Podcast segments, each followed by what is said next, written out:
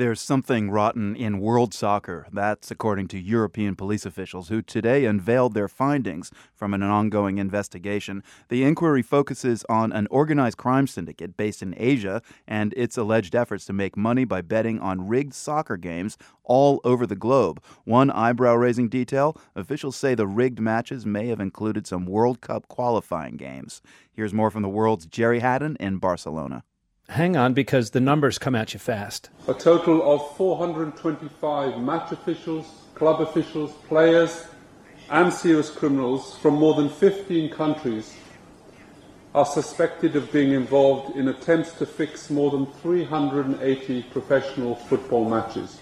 That was Rob Wainwright today, the head of the European Union police force. He was offering up the results so far of an 18 month long investigation into match fixing in soccer.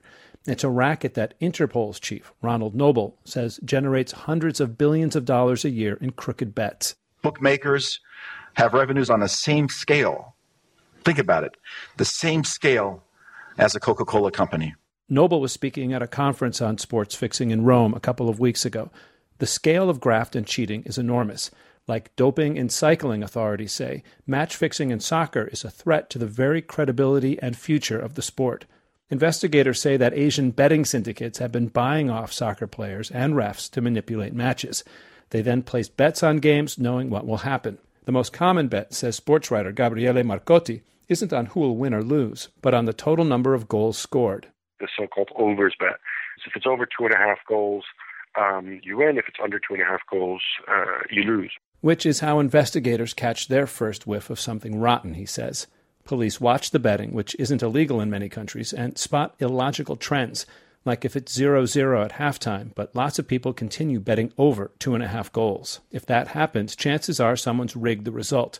Soccer officials then go after players and refs, but Marcotti says they can't reach the masterminds. And that's where you get on tricky ground. Uh, certainly, from a sporting perspective, within the sphere of sporting justice, it's illegal, and, and you can get you can get banned for it.